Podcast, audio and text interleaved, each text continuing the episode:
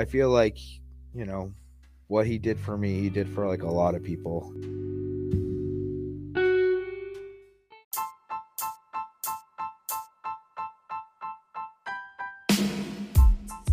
You are listening to the award winning The Young Jerks with Mike Crawford.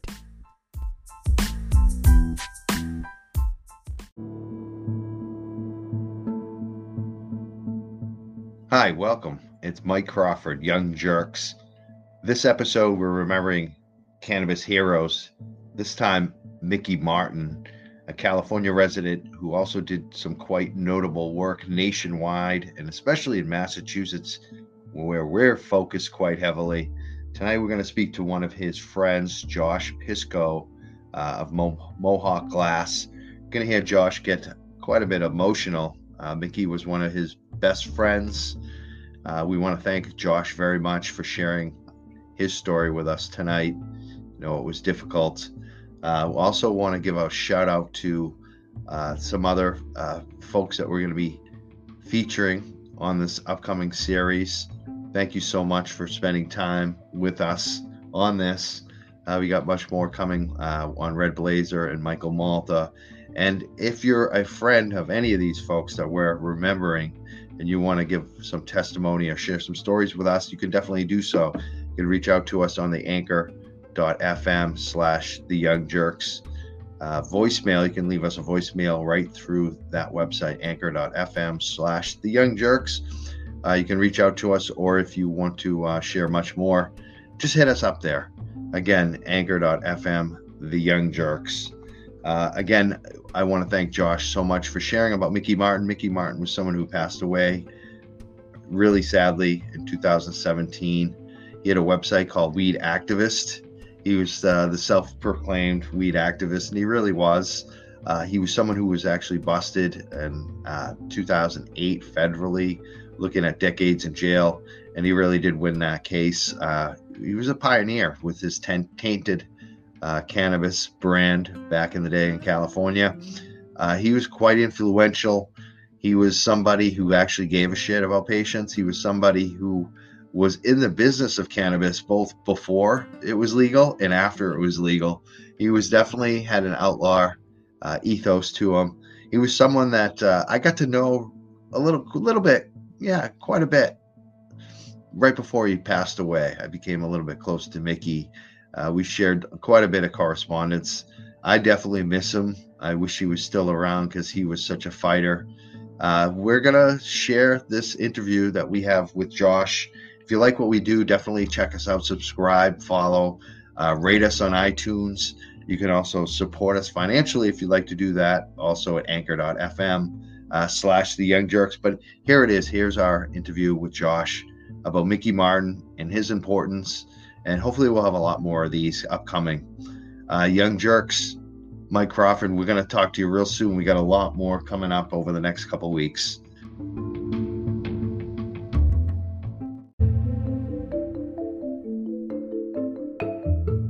I guess I met Mickey uh, actually through Bike Mike Hawley. He uh, had hit me up. He asked me if I had ever heard of him.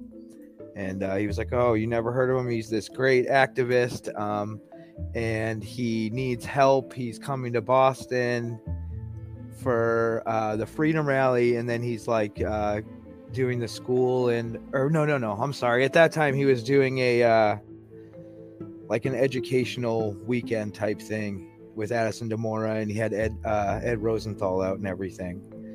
So uh, I actually just I went down to Boston Common for the Freedom Rally. I think it was around 2013, and I went down there to meet a stranger with a bunch of glass to like basically vend a table with him. He wanted me to have glass out so it would like draw attention over to his table, and uh, we immediately. Uh,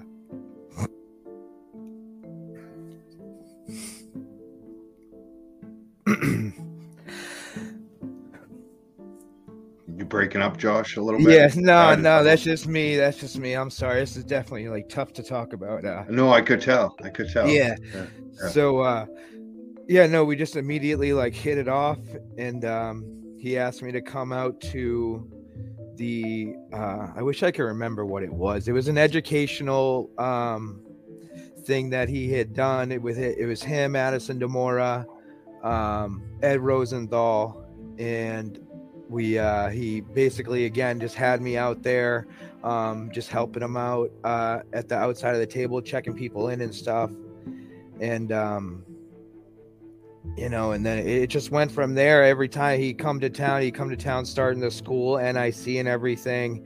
And anytime he'd come to town, he'd be like, "Oh, hey, you want to hang out?" And just whatever. We just, you know, built a built a friendship off of that. And uh, you know, he just he he introduced me to a bunch of people in the community, and um, you know, right off the bat, he, he introduced me to Ed Rosenthal. It is is crazy. I couldn't believe I was went out to dinner with these people, and I'm sitting at a dinner table across from Ed Rosenthal. Like, it is just nuts. Um, and yeah, and then we went on. Uh, he had me come on to do Parents for Pot with him, and uh, yeah, a bunch of stuff. Tell us about Parents for Pot. Uh, that was like his Parents for Pot was like his his love child, his dream, everything. He uh, it, it meant so much to him. He uh, it was basically a program or uh, or whatever you want to call it. It was a it was a group of people who um their main mission was to help people who were um uh what's the word I'm looking for? Jailed, incarcerated. Yeah, jailed, incarcerated because of the drug war, and um, he would, you know, they also were helping people who needed to move to medical states, like as refugees, um, technically, to to be able to gain a- access to medical cannabis. Um, you know, most, you know, it was all about the children for him and and families, and uh, you know, the, the biggest part of it was like the Christmas thing. Every year, he. Uh, they did the Christmas drive that I feel like that's what everyone will remember. And uh, he just loved playing Santa Claus. He did for a lot of families. you know, he was yeah, he was a sweet guy, and like even even families like he wasn't supposed to help. Like he'd go behind and he would just help them out of his own pocket. He's like, look, he's like, you're a part of this. He's like, I, I can't help you through Parents for Pot. He's like, but here's a thousand dollars from me to you for your family. You know, he was just that's the kind of person he was. He always wanted to help people. It's awesome. And uh, Mickey also had the uh, F Fuck Mickey Awards. Do you remember that? Oh yeah, yep. That was a, that, yep. That was like that's classic Mickey the fuck Mickey awards, and like people always, I have it, I have it tattooed on my hand. They're like, what is, they're like, what is fuck Mickey? Like, uh, you know, that's your friend. People say that, and it was like, if you knew Mickey and, and uh, what he did was he he would call people out, and he wouldn't just like blindly call people out. He would go and do his research. He would find out everything about you and uh, all the scummy things that you did, and he would he would call you out with backup. So uh, you know he, he got used to the term hearing constantly "fuck Mickey," so that so he embraced it, and uh, he, he turned into his his own thing. He even had a website where you could purchase T-shirts, mugs, anything you could think of, and it came and it said "fuck Mickey" on it. It was amazing, and the awards too. Like uh, he really was like the sheriff of the cannabis community because you know there's a like like most budding industries, there's a lot of charlatans and bullshit artists and scammers and and he would call he wasn't afraid like a lot of other people are in the industry because they're worried about the repercussions. He didn't care. He he embraced that fuck Mickey. So that was amazing to Yeah, and he, like See. to even touch on that with the uh the way he he called people out and he was a sheriff and stuff like he he literally he put his life in danger um doing that. He he was being he told me stories. He was being followed by people um who who like it it went past memes and everything. These people actually like wanted to hurt him. It, it was pretty serious uh so yeah it was it was uh it was pretty crazy what he did there. What do you think uh, people should know about Mickey Martin? Maybe that they don't know. um what they should know what they don't know um, or even or even even someone that doesn't even know who Mickey Martin is. here's like uh for this is like the best thing we could ever like and a couple of friends of Mickey's would say this too. Like this is the best way you could describe Mick. Uh, if you if you looked at his his uh, his social media and stuff, you would man, you think, man, this guy's a real asshole. You know what I mean? Um, but one year at the at the Freedom Rally, it, it was really loud, and we were working a booth, and uh, there was this blind man walking through the common. He had no idea what was going on. He had no idea why we were there. No, I like he was just so confused, so concerned, and uh, Mickey literally stopped what he was doing, came up from behind the booth, walked this dude down the road to like a clearing, and it turned out in the walking he found out that he was homeless. Mickey handed him a hundred bucks and like sent him on his way, and and that's you know that's the kind of person that Mickey was.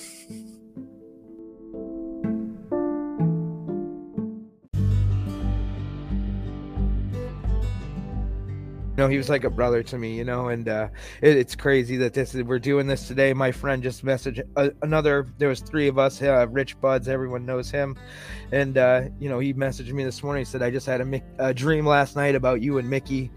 So, you know, he's very, anyone whose life he was in, he, he touched it in one way or another. And he, he was definitely unforgettable and it seems like he brought a bunch of his friends together at, probably during his life and after his life that's what yeah he you know he all the people that i am friends with now is like he brought us together. I never met any of these people before you know what i mean? He brought us all together through all of this you know? And and like these are lifelong connections people i would call brothers family sisters you know? So he was a he was a very special person uh, to me and like not just to me in anybody's life he was a part of. Even if like you didn't like him or whatever you always had respect for him and I think that's like a very important thing. Like, absolutely.